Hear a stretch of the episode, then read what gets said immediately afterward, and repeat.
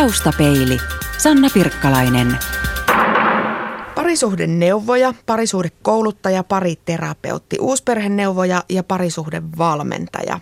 Perheterapia, pariterapia, parisuhdekurssit, parisuhdekoulutus, parisuhdeleirit ja parisuhdevalmennus. Tätä listaa lukiessa äityy helposti ajattelemaan, että me ihmiset olemme ihan tyystin kadottaneet kykymme elää toinen toistemme kanssa ilman ulkopuolista apua. Taustapeilissä puhutaan tänään parisuhteista ja ennen kaikkea siitä, että mitä kaikkea niiden eteen nykyään tehdään. Vieraana ovat parisuhdekeskus Katajan toiminnanjohtaja Liisa Välilä sekä pitkän uran parisuhteiden parissa tehnyt parisuhdekouluttaja ja psykologi Kari Kiijamaa. Tervetuloa. Joo, kiitos. kiitos. Niin, näitä kursseja ja koulutuksia ja projekteja on vähän joka lähtöön. Liisa välillä, olemmeko me ihmiset oikeasti niin onnettomia, että me selviä parisuhteistamme ilman koulutusta, kursseja ja terapiaa? No kyllä suurin osa työstä parisuhteen hyväksi tehdään kotona siellä keittiön pöydän ääressä tai sohvalla sylikkäin tai vierekkäin. Joissakin tilanteissa me tarvitaan vähän uusia virikkeitä, näkemyksiä, tietoja ja taitoja ja niitä onneksi on tänä päivänä tarjolla. Ja toisaaltahan on niin, että parisuhteessa eläminen tänä päivänä on, on aika haastavaa, koska siihen suhteeseen liittyy niin paljon odotuksia, jotka on oikeastaan uusia ja liittyy nyt tähän aikaan, mitä me nyt eletään. Niin, eli tässä ei voi oikein vedota siihen, että eihän sitä ennenkään mitään opetusta tarvittu. Mentiin naimisiin ja sitten elettiin yhdessä onnellisena tai onnettomana, mutta elettiin kuitenkin. Mm, nimenomaan tämä on tärkeä pointti, koska ennenhän ihmisten elämä ikään kuin ohjautui rooliodotusten mukaan ja oli miehen ja naisen roolit, aviomiehen, isän, äidin ja niin poispäin. Että kun täytti ne odotukset, niin silloin, silloin oli niin kuin elänyt oikein ja kunnolla, mutta tänä päivänä se ei ollenkaan riitä, että ihmiset haluaa olla onnellisia, eikä, eikä sitä saada aikaan sillä tavalla, tehdään niin kuin aina ennenkin on tehty. Kuinka usein te muuten törmäätte tällaiseen asenteeseen, että ihan mokomaa hömpötystä koko parisuhteen paikkailu, että kyllähän sitä aina on osattu yhdessä elää? No tänä päivänä entistä harvemmin. Et moni, moni sanoo, että, että et, et kaipaisin tukea ja, ja, ja miten meidän parisuhdetta voisi jotenkin kehittää tai laatua parantaa.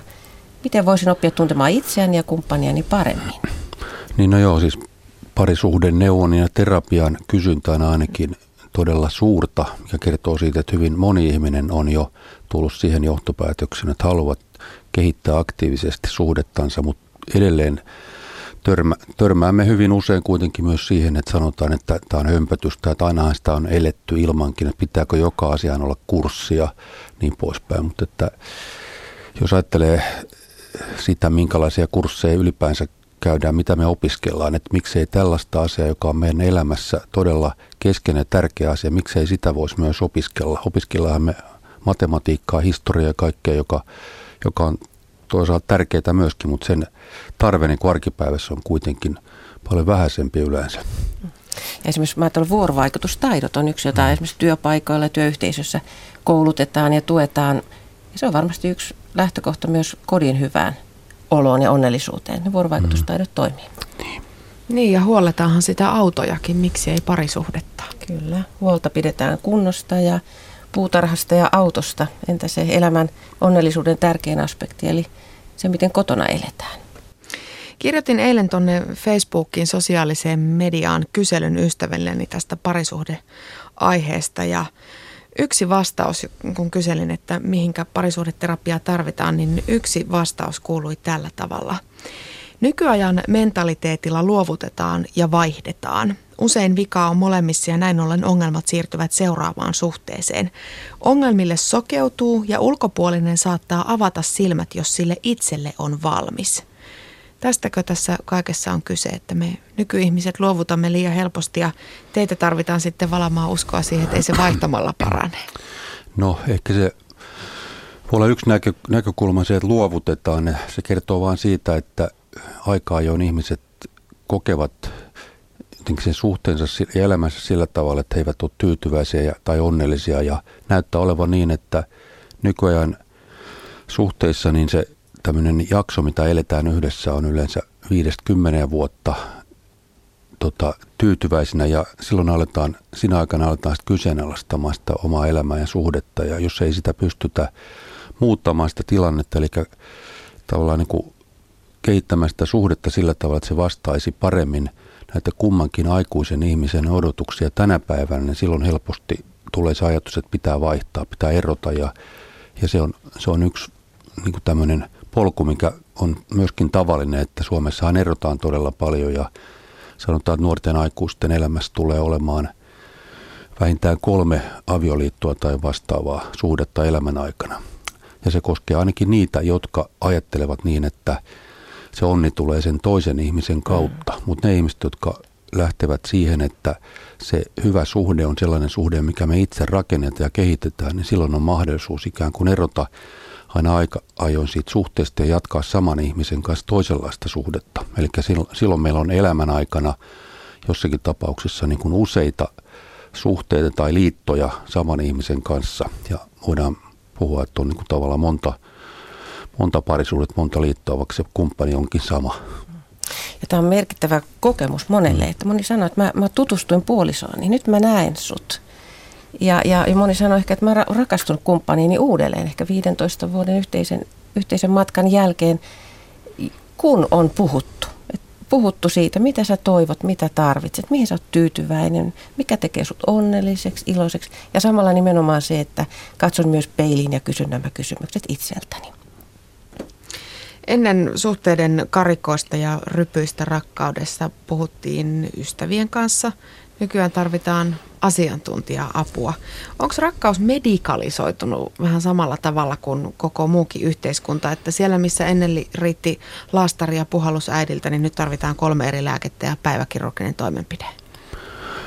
No toivottavasti nyt ei sentään medikalisoitunut, että rakkaus on onneksi semmoinen termi, jota ei voi tieteellisesti määritellä ja sen takia sekin myös onneksi auttaa siihen, että siitä ei tule mitään niin kuin medikalisaation osaa ja Tietenkin tärkeää on se, että me elettäisiin ihmisenä ilman tämmöisiä diagnooseja ja luokituksia, vaan tavallaan puhuttaisiin enemmän siitä, mitä me itse, itse ajatellaan, miltä meistä tuntuu ja minkälaista elämää me halutaan elää. Että kyllä parisuhteessakin on kysymys aika paljon siitä, että meillä on jonkunlainen näkemys siitä, minkälaista elämää me halutaan elää ja minkä puolesta me ikään kuin ponnistellaan ja mitä me halutaan saada aikaiseksi. Että jos on kaksi ihmistä, joilla on samanlainen ajatus siitä tai riittävän samanlainen, silloin on hyvä tilanne, että ollaan menossa oikeaan suuntaan ja siitä syntyy se tunne siitä, että ollaan onnellisia. Taustapeili. Taustapeiliin heijastuu tänään suomalainen parisuhde kaikessa kauneudessaan ja toisaalta myöskin kauheudessaan. Vieraana ovat parisuhdekouluttajat Liisa Välillä ja Kari Kiianmaa. Kuka tällaiselle parisuhdekurssille yleensä tulee? Onko ne tällaisia vasta yhteisen elämänsä suuntaa etsiviä nuoria pareja vai sitten niitä vanhempia pariskuntia, jotka on kyllästynyt paitsi elämäänsä, niin myös toisiinsa? Ei, kyllä se kirjo on hyvin laaja. Kaikista sosiaaliluokista, ikäryhmistä voi monenlaiset tavalliset parit. Ja, ja, ja monet, monet ehkä, ehkä sanovat myös niin, että meillä on kaikki hyvin. Ja me lähdettiin nyt niin kuin huoltamaan ja hoitamaan niin kuin vastaisen varalle – itse olen lähtenyt puolisoni kanssa jo 25 vuotta sitten, silloin kun seurusteltiin, me lähdettiin ensimmäiselle kurssille, joka oli elämys ja kokemus. Ja, ja meidät lähetti sinne, sinne kokemus siitä, että onko meidän repussa niin kuin kylliksi eväitä hoitaa tätä suhdetta, joka silloin oli vielä ihan, ihan alkuvaiheissa.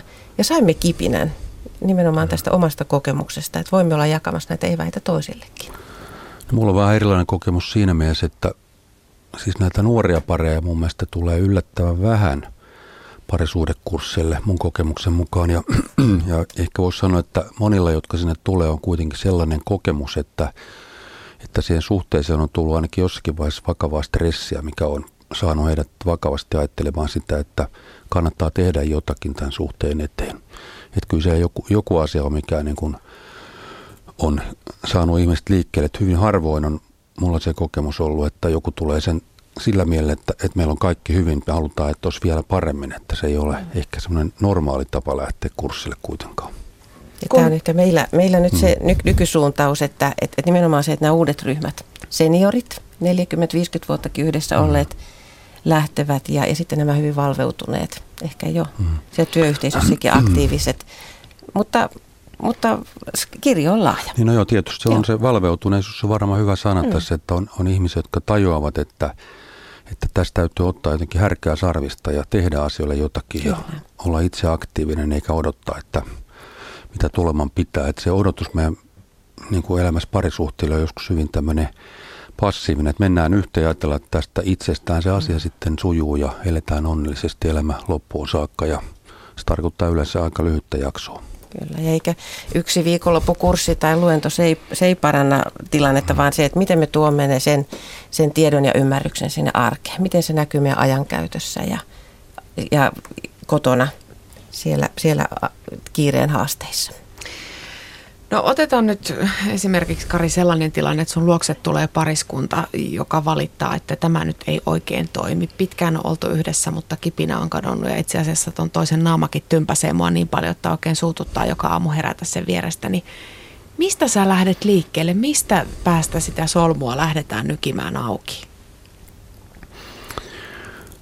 No ei tämä mitenkään tosiaan tavaton tilanne ole, että kun mä tapaan näitä pariskuntia päivittäin, voi sanoa, niin kyllähän se lähtee yleensä siitä, että toinen on ainakin tyytymätön tilanteeseen. Ja silloin sitä lähdetään avaamaan tavallaan sitä prosessia, että miten tämä on syntynyt tämä tilanne ja mitä kumpikin ajattelee, mikä on se tavoite, että mun työskentelytapa on kyllä hyvin tavoitteellinen, että lähdetään siitä, mikä on näiden ihmisten ajatus siitä, mistä on kysymys ja mitä halutaan saada aikaiseksi. Että mä oon siinä prosessissa sitten niin kuin apuna työntekijän, joka jäsentää tilannetta ja esittää omia näkemyksiä ja auttaa heitä pääsemään niin kuin siihen omaan tavoitteeseensa ilman, että mun pitää olla mikään besservisser, joka sanoo, että miten elämää pitää elää ja minkälainen suhde heillä pitäisi olla. Että eihän me olla sellaisia asiantuntijoita, jotka sanoo, että on yhdenlainen parisuhde ja kaikkien pitää saada sellainen, että onneksi tämä ei ole sellaista kuitenkaan.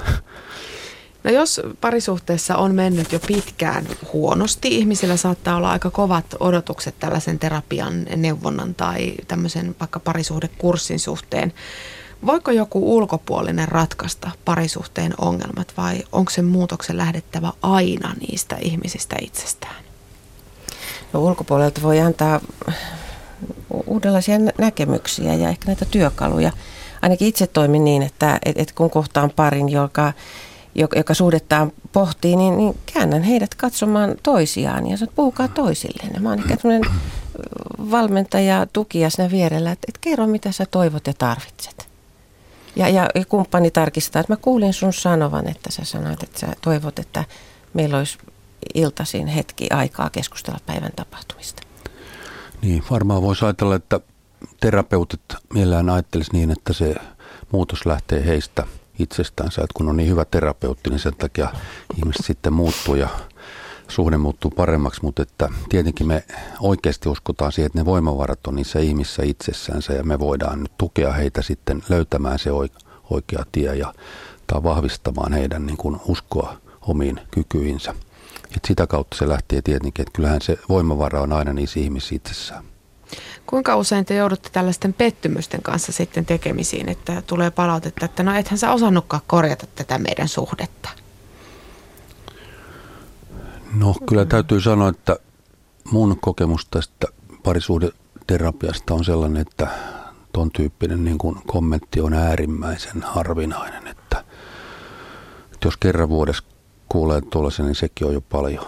Mm, samoin ja ja näissähän on se, se raja, että tämmöinen parisuhdeterapia tai pariterapia on, on vastaus siinä vaiheessa, kun, kun suhdet rasittavat solmut ja, ja, ja kriisit. Ja näillä parisuhdekursseilla vahvistetaan ehkä jo melko hyvinvoivaa parisuhdetta. Eli että kriisissä olevalle parille tämmöinen parisuhdekurssi, jossa ollaan muiden, muiden kanssa yhdessä, niin se ei ole paras, paras mahdollinen tilanne. Mutta, mutta kyllä mä ajattelen, että ihmiset ovat aika motivoituneet, kun he lähtevät lähtevät hoitamaan suhdettaan, niin, niin siinä on melko suuri motivaatio ja, ja odotukset ovat usein korkealla. Niin tietysti jos ajattelee nyt sitä, minkälaisia tilanteita voi sitten elämässä tulla ja suhteessa, niin onhan ne monesti hyvin vakavia ja, ja suhde on kyseenalaistettu, että ei ne ole mitään kevyitä tarinoita silloin, kun ollaan pariterapiassa useinkaan. Että. Poimitaan tähän vielä toinen kommentti eilisestä Facebook-keskustelusta, jota ystävieni kanssa kävin. Ennen piti olla yhdessä, vaikkei olisi halunnutkaan. Nykyään ollaan vapaaehtoisesti yhdessä, mutta sitten haluaan, halutaan kaikenlaista muutakin koko ajan. Tämäkö teitä työllistää ihmisten kyltymättömyys ja mikään ei riitä asenne? Nyt mä että parisuhteet on kyllä suomalaisen hyvinvoinnin avaintekijä. Ja, ja, ja nyt, koska parisuhdetta ja perhettä arvostetaan, niin, niin sen eteen halutaan onneksi tänä päivänä myös nähdä vaivaa. Ja, ja siitä kertoo varmaan se halukkuus lähteä, lähteä etsimään tukea. Mutta toki on myös niitä, joille kynnys on edelleen liian korkea.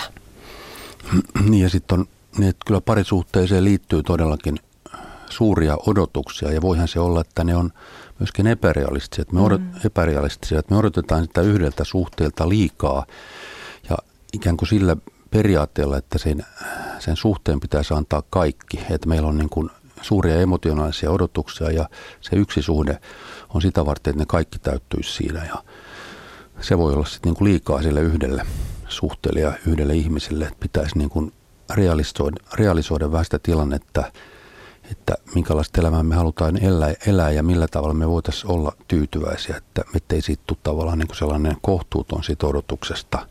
Ja kun ajattelee tätä mediaa ja minkälaisia odotuksia se luo, niin, niin se näkyy selvä, selvästi tutkimustenkin mukaan esimerkiksi nuorten naisten odotukset suhteessa siihen, mitä joudutaan niin kuin mieheltä, niin on, on joskus sellaisia, että sellaista miestä ei ole olemassakaan. Niin, mitä, Kuulostaa niin, tutulta.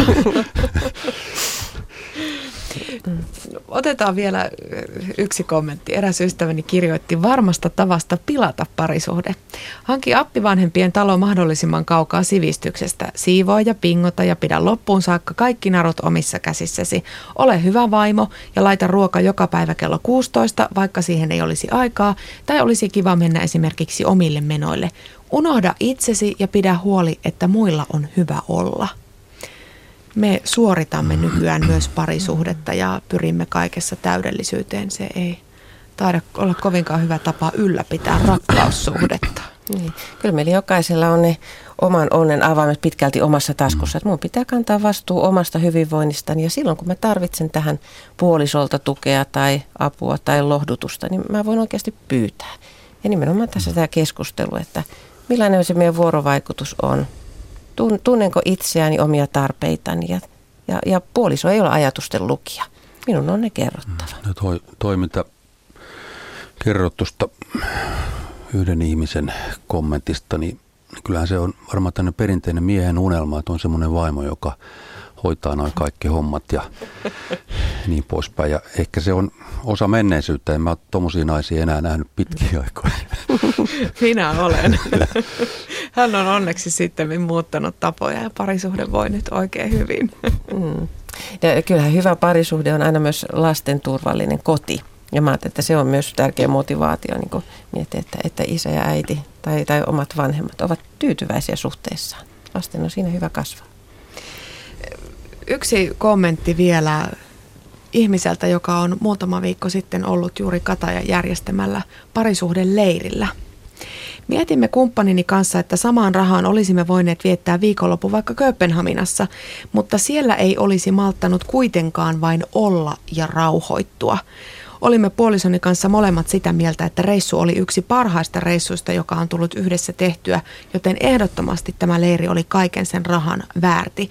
Ja tässä oli kyseessä nimenomaan pariskunta, joka on pari vuotta ollut yhdessä, ei mitään varsinaista ongelmaa, mutta halu jotenkin pysähtyä ehkä tarkastelemaan sitä suhdetta.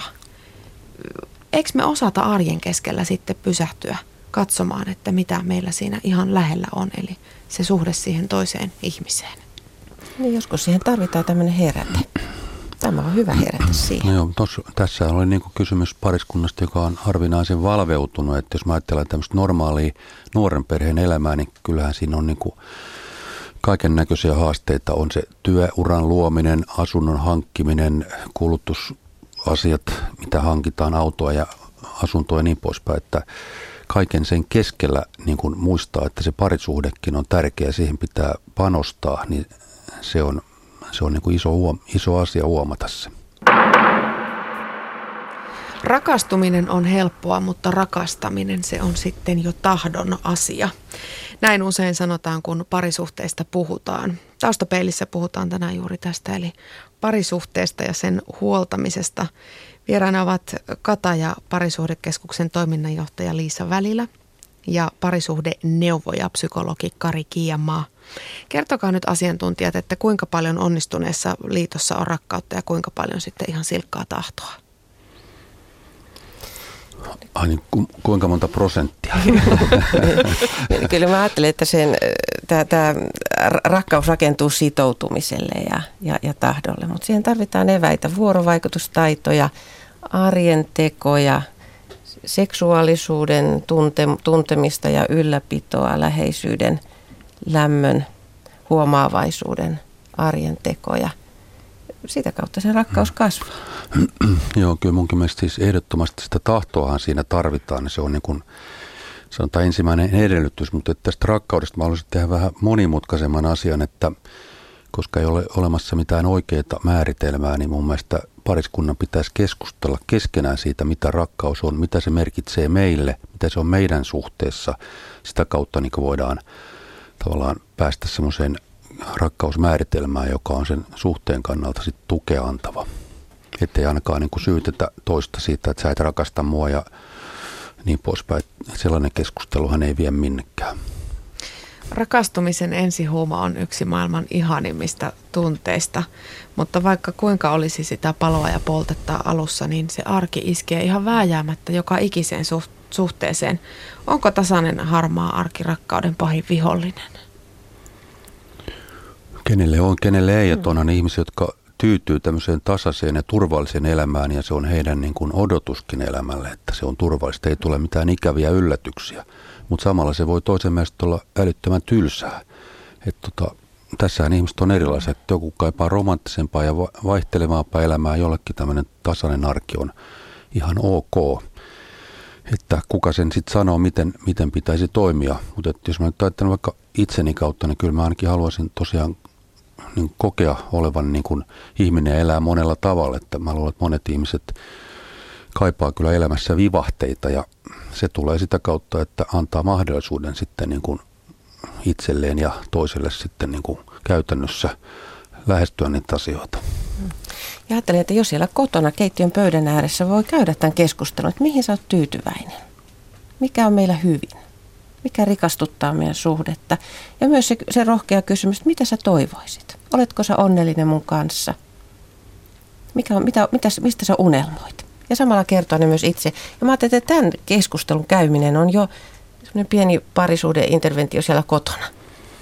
Niin mun mielestä liittyy siihen ajatukseen, että se parisuudekin on tietynlainen matka. Siinä on joku päämäärä, tavoite ja voidaan niin ajatella sitä, että minkälainen visio se on, että mihin me pyritään, minkälaista se on se hyvä elämä ja minkälainen hyvä suhde, että se viestintä, mitä me sitten harrastetaan keskustelun, niin se on tavallaan sen takia, että me voitaisiin miettiä, miten me päästään siihen tavoitteeseemme. Mm. Ja se, että kumppanista ei tule mitenkään itsestäänselvyys, vaan että, että me oikeasti tiedän, että sä oot arvokas, sä oot, sä oot mulle merkittävä ja, ja, ja mulla on tehtävä kertoa ja viestiä se, että, että, että mä tykkään susta, sä oot mulle tärkeä ja rakas. Liisa, sä oot puhunut näistä arjessa käytävistä keskusteluista siinä keittiön pöydän ääressä ja aika usein korostetaan juuri näiden pienten arkisten asioiden merkitystä. Neuvotaan, että hiero silloin tällöin toisen hartioita, kehu kauniiksi, tehkää yhdessä jotain kivaa, käykää elokuvissa. Jos se parisuhteen hoito on näin helppoa, niin miksi ihmeessä se on sitten meille niin kamalan vaikeaa? Me ehkä usein käy niin, että me annetaan toiselle tavallaan niitä rakkauden lahjoita me odotetaan itse. Eli jos mä odotan sitä hartiahierontaa, niin, niin mä annan sitä myös puolisolle, niin vaikka se ei välttämättä olekaan se rakkauden kieli, jota hän kuulee. Hänelle se on ehkä se yhteinen iltalenkki tai, tai pyykkikoneen tyhjentäminen. Et, et mun pitää kysyä. Ja tämä on usein semmoinen, että, että kuka herättelisi niin kuin, niin kuin parit kohtaamaan toisensa ja kysymään, että, että mitä sinä toivot? Koska me tulkitaan toista, me aavistellaan ja ajatellaan, me luulemme, emmekä kuule. Niin on siinä varmaan jotain perään noissakin, mutta mä en usko kuitenkaan, että se parisuhteen huoltaminen ja hoitaminen on sitä, että istutaan käsi kädessä ja katsotaan toisia silmiin, vaan kyllä siinä on niin kuin, niin kuin myös kysymys siitä, että kuka olen ja mitä haluan. Että pitää niin kuin tuntea itsensä ja omat tarpeensa ja halunsa ja, ja nähdä se, että ihminen muuttuu koko. Että varsinkin jos katsotaan kolme nelikymppisiä ihmisiä, niin he ovat siinä vaiheessa elämässään, että heidän on pakko tehdä jotain muutoksia, jotta he voisivat olla tyytyväisiä ja onnellisia elämässään, koska se elämä on ohjautunut siihen mennessä tavallaan sitä kautta, että vastataan niihin odotuksiin, joita heihin on asetettu lapsena ja nuorena. Ja sitten kun tulee kolme nelinkympin ikään, niin se tajuaa, että ei se näin pidä mennä. Että mun pitää elää tätä itse tätä elämää ja siitä tulee tietynlainen kriisi, että on pakko muuttaa elämäänsä ja samalla se vaikuttaa siihen parisuhteeseen, että miten, miten me tässä suhteessa toimitaan. Ja tämä on niin kuin itse asiassa hyvin stressaava tilanne pariskunnille ja tässä vaiheessa niitä erojakin erityisesti sitten tulee. Tämä on, tämä on toisaalta myös mahdollisuus löytää itsensä paremmin ja tavallaan elää seuraavat kymmenen vuotta taas niin kuin tyytyväisempänä ja onnellisempana. Tai sitten joskus käy niin, että tehdään johtopäätöstä, että on väärän ihmisen kanssa yhdessä ja sitten vaihdetaan ja sitten on taas mahdollisesti sama tarina sen toisen kanssa. Että se käsikirjoitus, mikä suhteella on, niin sitä voidaan muuttaa tai sitten voidaan jatkaa samalla käsikirjoituksella jonkun toisen kanssa ja silloin se tarina on aika samanlainen. Kun lähdetään parisuhdekurssille tai mennään parisuhden neuvontaan, niin molempien puolisoiden pitää tietysti olla mukana. Sitä parisuhdetta on yksin aika vaikea hoitaa. Kuinka tärkeää tällaisessa tilanteessa on se, että molemmat osapuolet on sitoutunut sen suhteen eteen tehtävään työhön? Toki se on paljon helpompaa, jos molemmat ovat sitoutuneet ja molemmat ovat mukana, mutta kyllä me usein sanotaan sitä, että, että jo yksinkin voi tehdä muutoksia. Eli nimenomaan niin kuin Kari sanoi, että tämä oma, omiin arvoihin, oma, omiin toiveisiin, omiin tarpeisiin tutustuminen ja semmoisen oman käytöksen muuttaminen. Niin, että mä en odotakaan kumppanilta. Mä oikeasti lähden puhumaan omavastuisesti minä, minä puhetta. Minä toivon ja minä tarvitsen ja minä ilahduin ja minä odotan. Ja, ja mä uskon, että se muuttaa jo heti sitä arjen tasapainoa siellä kotona. Että mä otan vastuuta omista toiveistani ja tarpeistani. Niin varmaan yksi semmoinen ohje, minkä voisi antaa, on, on, että tee joka päivä jotain mukavaa itsellesi. Sehän on parisuhteen hoitamista. Se on sitä, että mä otan vastuuta siitä omasta hyvinvoinnista ja sitä kautta se vapauttaa sitä suhdetta kasvuun. Että on, on monia tapoja tosiaan toimia, toimia niin kuin sellaisella tavalla, joka, joka niin kuin, vähentää niin kuin epärealistisia odotuksia siitä suhteesta. Liisa välillä Kari Kiamaa, mitä ammattitaitoinen parisuhdeterapeutti tai neuvoja voi suhteeseen tuoda? Oletteko te pelastajia? No, kyllä, kyllä näinkin voi sanoa, että se voi kiperässä tilanteessa auttaa sitä paria löytämään sellaisen toimintamallin strategian, jolla he yhdessä selviytyvät. Et siinä mielessä se voi pelastaa sen parisuhteen, jos molemmat osapuolet on sitä mieltä, että he haluavat sen pelastaa. Voi olla rinnalla kulkija, kun, kun, kun pari itse asettaa ne omat tavoitteensa. Ja heitä voi tukea siihen, siihen tavoitteeseen, joka ei ole aina mm. se, että pelastetaan parisuhde, vaan joskus se tavoite on esimerkiksi hyvä ja turvallinen ero, josta selvitään mahdollisimman mm. niin kuin, niin kuin vakaasti ja turvallisesti ja myös, myös huolehditaan lasten hyvinvoinnista. Taustapeili. Yle. Radio Suomi.